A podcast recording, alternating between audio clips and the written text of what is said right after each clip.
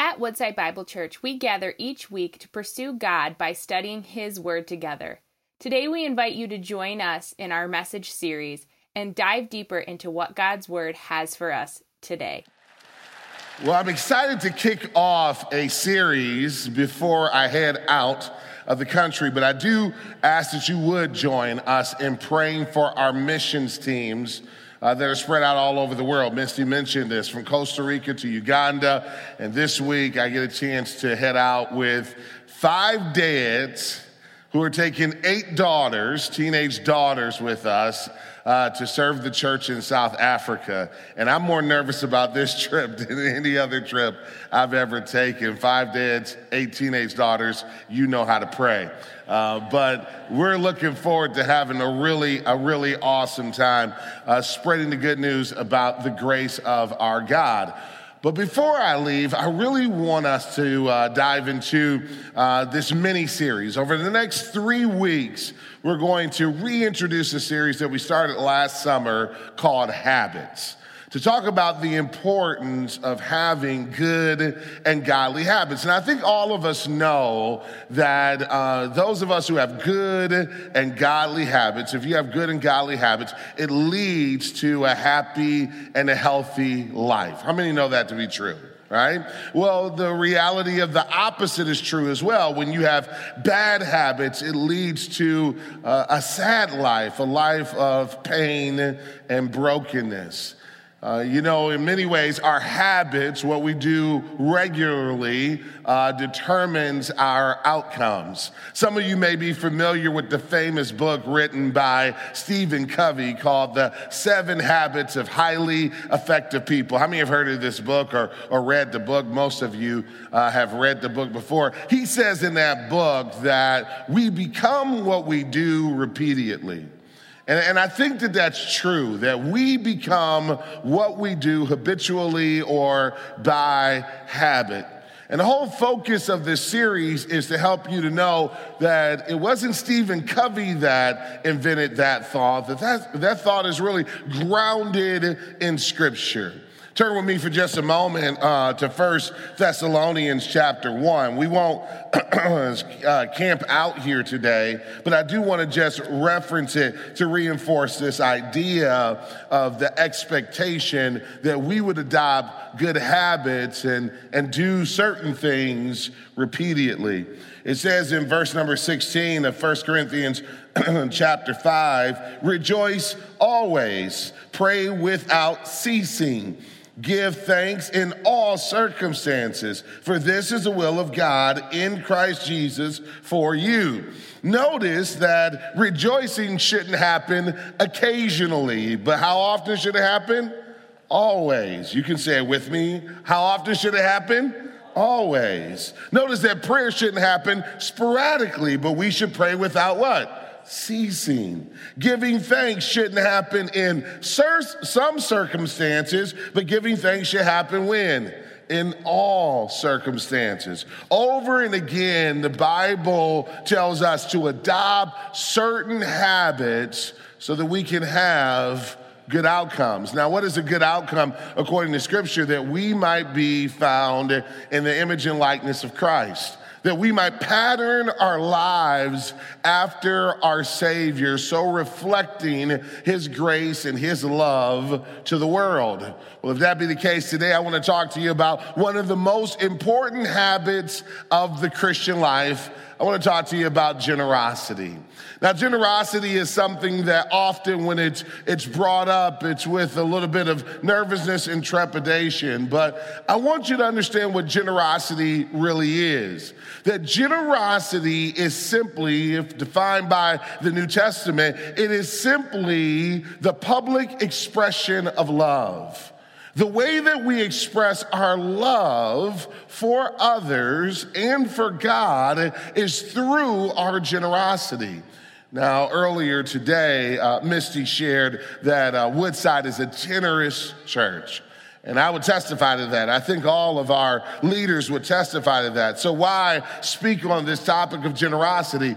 I think it's important for two reasons. Number one, what we don't remind ourselves of frequently, we are doomed to forget. You know, all of us know what it's like to have good habits in place and then to get a bad week or a bad month and you fall off the wagon, you uh, lose track of that good habit, and the next thing you know, bad habits set in. Anybody ever experienced that before? You're doing well, and then you kind of forget or give yourself permission to take a break from a good habit, and then bad habits seem to rule the day.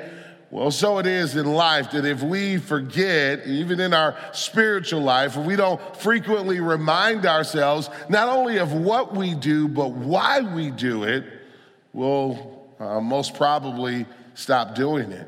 The second generation is something that is inspired in my, uh, the second reason rather, is something that is inspired in my heart uh, by a quote by Charles Spurgeon. The great British preacher said this, that every generation must be evangelized. That just because you've reached one generation with a truth doesn't mean that the next generation has gotten it.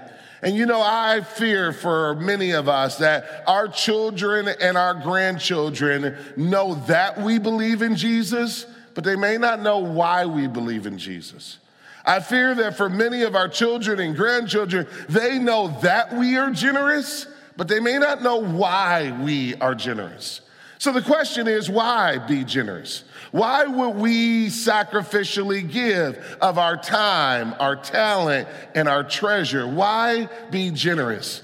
It reminds me of a story that I recently heard. My wife and I recently heard a story of an, an older couple who went out to uh, lunch one day and they were in a downtown area and they bumped into a younger couple that they knew just a little bit from, from church and they sparked up a conversation with this younger couple from, from their church. And in the midst of updating on life, the younger couple shared with them that they have been saving towards uh, an adoption. They wanted to adopt and they need to save funds towards that adoption. Well, that was something that stuck in the older couple's hearts. Well, the next day, uh, the wife of the older couple called the younger couple and said, Can we stop by? Can we stop by and visit? And the younger couple didn't know why they wanted to stop by, felt a little bit weird, but said, Yeah, you can come on by.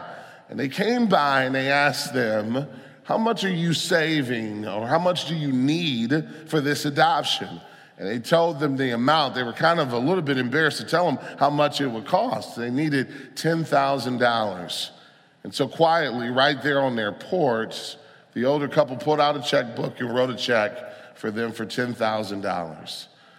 They had never received any type of gift like that. That was far more than what they ever imagined. And I remember hearing about the story, and what stuck with me was the question that the husband of the younger couple asked. He says, Why in the world would someone even do this for us?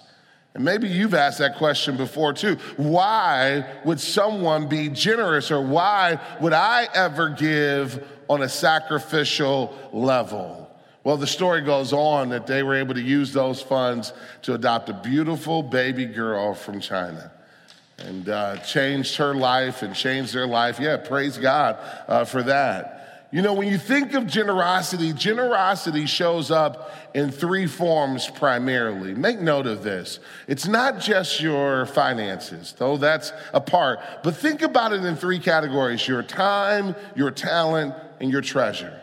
You know, sometimes generosity might be opening your home to a foster child. Sometimes generosity might be adoption. Sometimes generosity might be donating an organ to somebody who needs it just to live. Yeah, sometimes generosity might be giving financially to somebody who is in need or to a fund that can help uh, folks that are suffering around the world. But time, talent, treasure. Today, I want to introduce you to a group of people that stand out to me in Scripture because of their amazing generosity. And I want to tackle the question why be generous? The New Testament gives us a number of motivations, but look at uh, 2 Corinthians Second Corinthians chapter 8. Can you turn there with me? We're going to look at just five short verses.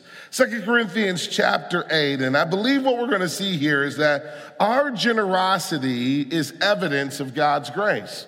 One of the reasons why generosity is so important is because it testifies to the grace of God that is at work within us. How do we know that God's grace is at work within us? How do we know that the Spirit is moving within us? Well, I submit to you that one of the ways that the Apostle Paul would argue that we know that God's grace is at work within us is through the act of generosity. Look at uh, chapter 8, verses 1 and 2, it says, we want you to know, brothers, about the grace of God. Now, make note of that. This is Paul's subject matter. It is the grace of God. We want you to know, brothers, about the grace of God that has been given among the churches of Macedonia. For in a severe test of affliction, their abundance of joy and their extreme poverty have overflowed in a wealth of generosity on their part. I love this. He says that I want you to know that the grace of God is at work in the churches of Macedonia. And how do we know? It's because of their extreme generosity. Now, a little bit about context so you can understand what's going on here. This is written during Paul's third missionary journey. Those of you who know a little bit about the Apostle Paul know that he was a missionary. He went to various places and traveled and helped to start churches.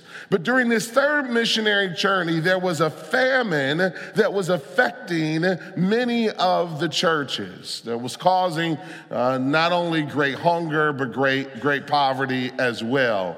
In particular, the Jerusalem church was being deeply impacted by this. And so, Paul, and we see it in several of his letters, in, in his letter to the Galatians, uh, to the Philippians, and here to the Corinthians, Paul was very much concerned about taking up an offering and giving to the Jerusalem church. Now, why would Paul be so concerned about that? Well, in part because in Paul's mind, the gospel its origins start with the Jerusalem church. The way that Paul's mind uh, thought and the way he expresses it throughout the New Testament is that every church, including ours, owes a debt to that Jerusalem church because from that church sprang the gospel that spread around the world. And his heart was that these Gentile churches that were starting Gentile lands would have a deep sense of gratitude and reciprocity, uh, a desire to give back to the Jerusalem church because of what they had invested in them spiritually. And so, in various places, he asked uh, for support to go back to this Jerusalem church. But what's very interesting here, and what we're going to find here, is that Paul never asked for the Macedonian church to give. He was, he was encouraging the Corinthian church to give, and what he uses is the Macedonian churches as a way of motivating the Corinthian church. Now, we're going to be doing a study on the Corinthian church in a few weeks, so I'm not going to give all of the background of this church away, but I would just say that they were a wealthy church. And uh, the story goes that they had purpose in their heart to give a gift to uh, Jerusalem, but somewhere along the way they had forgot about it. Have you ever had a time where you said, I'm going to do something nice for someone, and then life got in the way and you didn't fulfill that gift? Well, that's what exactly Paul was concerned about with these Corinthians. And so he uses the Macedonian churches, which specifically would have been the church at Philippi, the church of Galatia. He uses them to challenge the Corinthian believers to fulfill their gift. And he says, Here's what I want you to know is that grace is expressed or evidenced through generosity. I want you to follow this line of thinking because if generosity is an act of grace and an expression of love, then generosity can open the doors for salvation. That's my motivation in sharing this message with you. It is my deep conviction that many of us underappreciate the fact that one act of generosity can open the door wide for a person's salvation. And I'm praying that we would be sensitive enough to the leading of the Spirit that we would be open to how God may want to express his generosity in and through us so that on the other side of it, someone might come to know Christ. How many have a deep desire for that? Well, how does grace impact us? Well, the first thing that God's grace does is it enables us. God's grace enables us to give in spite of our circumstances. Look at their circumstances again in verse number two. He says here, For in a severe test of affliction, their abundance of joy, and their extreme poverty have overflowed in a wealth of generosity on their part. If ever there were paradoxical terms, it is these terms that we see here. Look at the terms that are used here. Verse number two, a severe test of affliction. They have been experiencing severe affliction, and the uh, affliction that's here is the persecution that came along with being a Christ follower. When you were a Christ follower in the first century during this time, odds are things were shut down for you socially. You were kicked out of job opportunities. You weren't invited into certain social circles. And so financially, you would have suffered pretty deeply. But he says, out of that affliction, there was an abundance of joy. Notice how joy and affliction are married together. How in the world does that happen? How many describe your affliction with terms of joy? How many do that? Very few of us ever do that. But yet, this is exactly what grace does. What grace does, when God's grace enters the picture, you're able to have joy even in the midst of affliction goes on to use two other paradoxical terms together. He says, and their extreme poverty has overflowed in a wealth of generosity.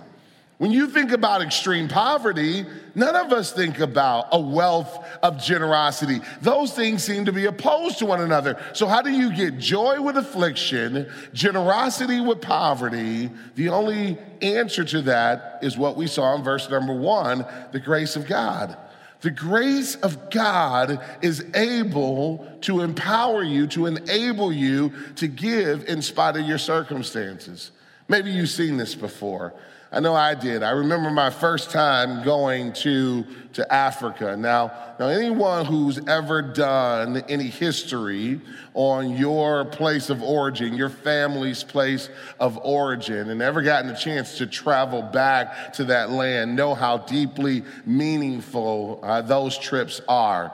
There are friends that I know that uh, are from German backgrounds and they've gone back to Germany and talked about how powerful that was in their lives, or Scottish backgrounds. Well, for me, going to Africa for the first time in 2007 was, was deeply meaningful. And when I got there, I encountered a number of people who had, on a material level, far less than I did but what was amazing about them was how extremely generous they were.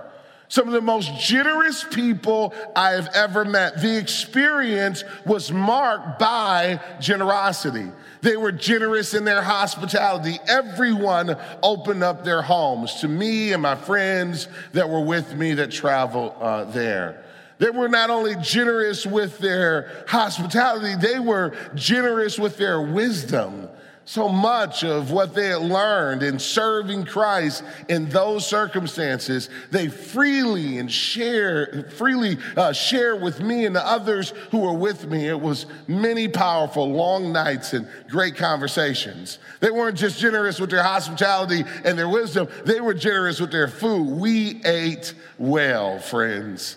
We ate well all through Uganda where we were. We had so many meals. And, and I knew, I knew that many of these meals were not the typical meals that they would eat if we weren't there. But because they were hosting us, many of them went over and above in serving us.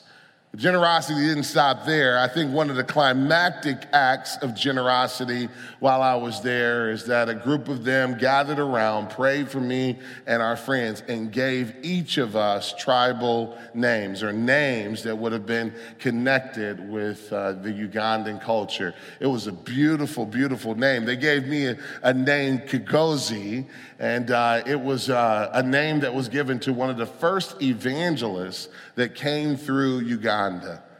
Imagine the pride that I felt going back on that plane, knowing I wasn't just Chris, I was Kigozi as well.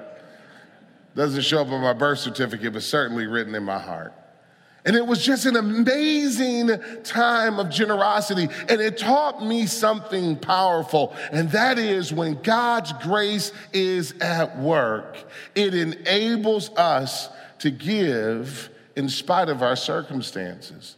I know many of us are looking at our circumstances right now and we say, What do I have to offer? Yes, maybe uh, your circumstances may require a different level of creativity in your generosity, but never let your circumstances become an excuse on not being generous. Demonstrate that the grace of God is at work in your life through your generosity. Maybe it's shown through hospitality. Maybe it's shown through giving of food. Maybe it's shown through love, affection, care, sharing of wisdom. But let's be a generous people with our time, talent, and treasure.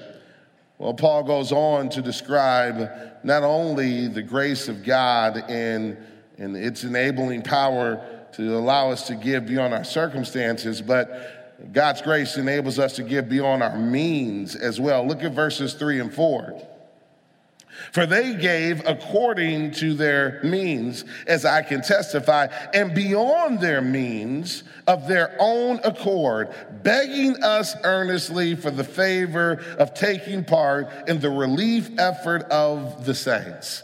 There's so much powerful there. When was the last time you saw a group of people begging for an offering? Begging for an opportunity to give. God's grace was so powerfully at work. What, is, what this implies is that somehow in Paul's uh, thinking, he felt maybe I won't pressure the Macedonian Christians to give probably because of their extreme poverty.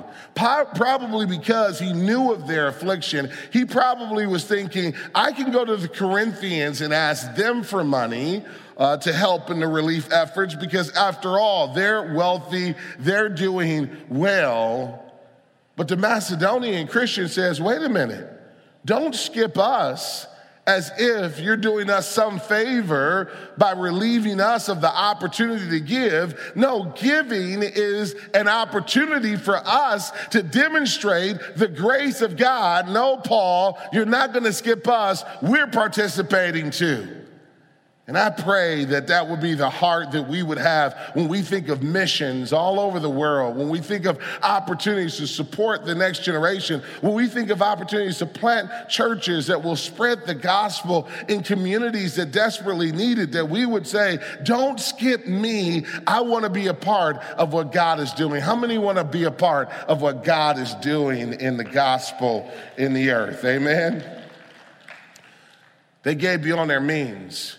Now, Paul states this, and I love the way he states it. He says, first, they gave according to their means. Now, this is the typical principle of giving throughout the scriptures, is that we would give in accordance to how God has blessed us. The principle starting with Abraham and throughout the Old Testament Torah was the tithe, or 10% of our income we would give back to God. By the time we get over into the New Testament, the Apostle Paul doesn't talk so much about tithing as he does giving in proportionality to how God has blessed you to give in accordance to your means. This is what is typically expected of you, that you would be faithful in giving. And why do we give?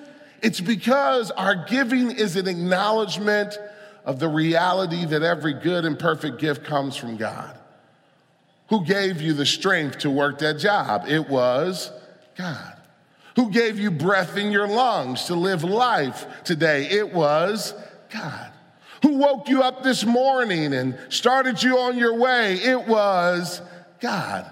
Now, I'm glad you didn't say it was your alarm clock because for a lot of us, we may think, well, it was my alarm clock that woke me up this morning. But think about this for a moment. How many alarm clocks went off around this country to people who didn't wake up because their life was over? Praise God that He gives us breath in our lungs. Praise God that He gives us strength in our limbs. Praise God that every good and perfect gift comes from Him. And how many can acknowledge that today? That He has been good to you and provided for you. And so our giving is an acknowledgement of that fact. But notice what Paul says. They didn't just give according to their means, they gave beyond their means. This is the exception to the rule. This isn't what God expects from us always, but there are certain times, and for certain ones of us, there are moments when God will challenge us to give above and beyond your means. You know, a few weeks ago, we uh, at our executive team, we were uh, looking at our finances and we were saying, you know, our church is experiencing the impact of this current economic downturn. And we began to talk about how can we support our, the families of our church and, and how do we talk about generosity in a season like this? And one of the things that the Lord laid on my heart was to simply say this be as faithful as you can, and that is a general principle for most of us, for all of us but for some of us, the challenge is, is to know that God has blessed us in special ways. And this is an opportunity in the moment to give above and beyond, knowing that one act of generosity can change the entire story. And you know what's been amazing? Is that since that time, week after week after week, we have seen individuals respond to that message and friends, it has changed the entire story. It has made a, an enormous difference in what we as a church are able to say yes to. The reality is, is that we have to live fiscally responsible lives, not only individually, but, but even as a ministry. And so we have to determine what we can say yes to based off of what has been provided. But what has been amazing is to see men and women who say, Yes, the Lord is saying to my heart, this week is my week to do something above and beyond. This was certainly the case for the Macedonians. You know, it makes me think of uh, a story. Uh, you may have heard this before. It's a story of an old preacher, old country preacher, who wanted to test one of his members in their generosity. He had a member who was a, a cattle rancher, cattle farmer, and he comes to that uh, member and he says, Let me ask you a question. If you had 20 cows, would you give God 10? And the guy quickly said, Yes, I would give God 10. And he says, Well, let me ask you a second question. If you had 10 cows, would you give God five? And he said, Yeah, I would give God five if I had 10 cows. And he says to him, Okay, another question. If you had two cows, would you give God one? And the man looked at him and said, Now, Pastor, you know that's not fair. You know I only have two cows. The reality is for most of us, when it's a hypothetical on giving, we'll quickly say yes. We are eager to give what we don't really have. Many of us are willing to give 10 out of 20 cows if we don't have 20 cows. Many of us are willing to give 5 out of 10 cows if we don't have 10 cows. But if we have two cows and God comes and says to us, Will you give me above and beyond from what you have? That's when it gets serious. C.S. Lewis says, uh, that I'm afraid that determining the exact amount, amount a person should give is impossible. The only safe rule is to give sacrificially from your means. The only safe rule is as the as uh, the great psalmist David said, I won't offer to the Lord something that costs me nothing. Remembering giving is an act of grace, it's an expression of love. And on the other side of our generosity, doors swing wide open for the gospel. That's the motivation. So, Paul tells us here that the grace of God enables us to give beyond our circumstances. It enables us to give beyond our means. Well, the final thing he says is that the grace of God enables us to give more than just money. Look at what he says in verse number five. And this, not as we expected, but they gave themselves first to the Lord and then by the will of God to us. Look at what he says here. He says, listen, this was not, they didn't give like we expected. They gave themselves first to the Lord. They gave themselves first, and then they gave their resources. I wonder where they would get that concept from, giving yourself on someone else's behalf, giving yourself for someone else's benefit. Well, I think of John 3:16. I think they got that from the Lord. For God so loved the world that he gave. He gave his only begotten son. The sacrifice of Jesus for our salvation sets the model, friends, and it communicates something to us that when we are generous, we are reflecting the character of our God who is the most generous being in all the universe. As a matter of fact, the entire story of Scripture is a story of his generosity. Recently, I was invited to speak at a conference on generosity. It was called a celebration of generosity. And I was asked to give a talk there. But while I was there, I met this incredibly gifted young man. His name is David. David is a poet, and he's commissioned by various groups to write poems. Recently, he was commissioned by this group to write a poem on the generosity of God. I want you to see what David wrote about how the story of Scripture is the story of God's generosity. Watch this, and then I'll come back. We'll pray, and we will go out from this place to be a generous people. Watch this. This is the story of God's generosity. And that story begins in the beginning. For creation itself was the first place God put his generosity on public display. So I want you to think about creation this way. For what had nothingness done to deserve the creative words God was about to say? What had the darkness given to God that he needed to repay? What did God owe to the swirling wild and waste? What did chaos do to earn those first six days? I mean, what did God see when he looked into the dark void of the sea that moved him to create sun and moon and earth with speech? Well, the answer to all of these is exactly what existed before the words in the beginning, and that is nothing. Nothing earned God's first act of creativity, which makes the creation of the world a supreme act of generosity. You see, God built generosity into the grain of the universe. To give is to live in harmony with the way God has made everything. But to take is to go against the grain. And yet, that's exactly how we chose to repay the generous act of our being made.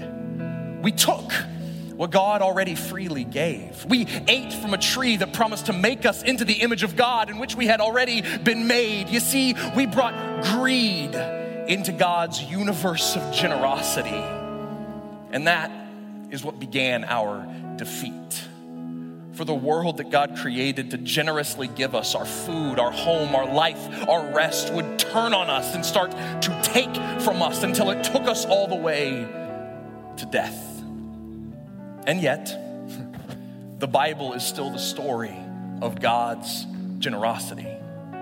Even though Cain took a life and the sons of God took the daughters of men, even though we took over the world with our evil, flooding it with our sin, even though the Babylonians tried to take God's throne, building a tower up to him, God was still generous to freely give when we had only taken. And he proved this by choosing a man named Abram. a Babylonian, by the way, who had done nothing to receive God's generous donation, yet God would rename him. And he made him a promise that through his children, God would generously bless every nation.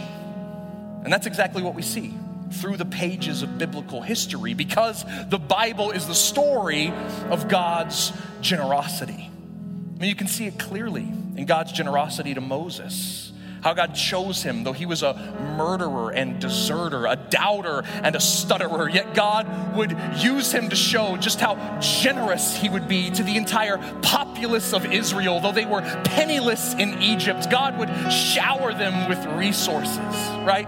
Manna in the wilderness and his own guiding presence, the law to direct them, and a land for their own possession.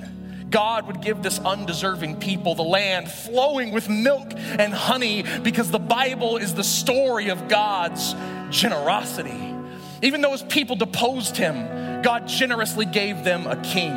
Though they trusted in false gods for provision, God generously provided for them patiently. Though they were greedy, God continued to give. Though they deserved to die, God continued to let them live. Until finally, after countless warnings over the centuries, God decided that the return on his generosity had finally reached its lowest percentile. So he cut them off as beneficiaries and he sent them into exile. Yet, while this may seem like the end of God's benevolence, the sunset of his philanthropy, in actuality, God was just setting the stage for his greatest act of generosity. And this next endowment would be far greater than the one he made in the beginning. For the beneficiary would not just be a formless world that had done nothing to deserve the blessing he would bring it. Instead, the grantees would be we who had done everything to disqualify ourselves and put barriers between us. For we had wasted God's donation. Our embezzlement was egregious. We had misappropriated every cent of God's funds. Every line item of our life was falsified and facetious. And yet, to the crooks and frauds of the world, God generously gave Jesus. He gave Himself, He gave His Son, He gave His life, He gave His blood, He gave something nobody, no one, no religion, no God could ever give, could claim to give, or could even say they had the propensity to make such a gift. The one true, eternal God that created the cosmos with his generosity gave his life on the cross to buy back the very ones who had squandered his charity. And yet, because God built generosity into the universe, because he made giving flow with its grain, then the most generous gift that Jesus gave could only return to himself as a blessing when he rose from the grave. And now our most generous God has given Jesus the name above every name so that the whole world would know that the most generous man who ever lived is now the God and King who forever reigns. Friends, this is the story of the Bible. It's the story of God's generosity. And now that we know the story, that giving is how we were made, that God has sown generosity into our DNA, may we live this story. May we give as Jesus gave. May we live with the universe's grain, knowing that when we do, our story and God's story will be one and the same. Thank you very much. Let's all stand. Freely we have received, so freely we should give. Let's pray. Father, thank you for your generosity to us. Thank you for the cross of Christ, which we cannot repay. And thank you for the invitation, Lord, to live as you lived. And so I pray that as we leave this place, but never your presence, that we would look for opportunities to express your generosity. And we pray that generosity of Jesus expressed through us would demonstrate your love and would open doors for the gospel. And may many come to faith in Christ as we live as a generous people. We ask this in Jesus' name. Amen and amen. Thank you for joining us as we study God's Word together. We would love to hear how God is moving in your heart and get you connected into the Woodside Bible Church family. Head over to woodsidebible.org/connect to introduce yourself to us today.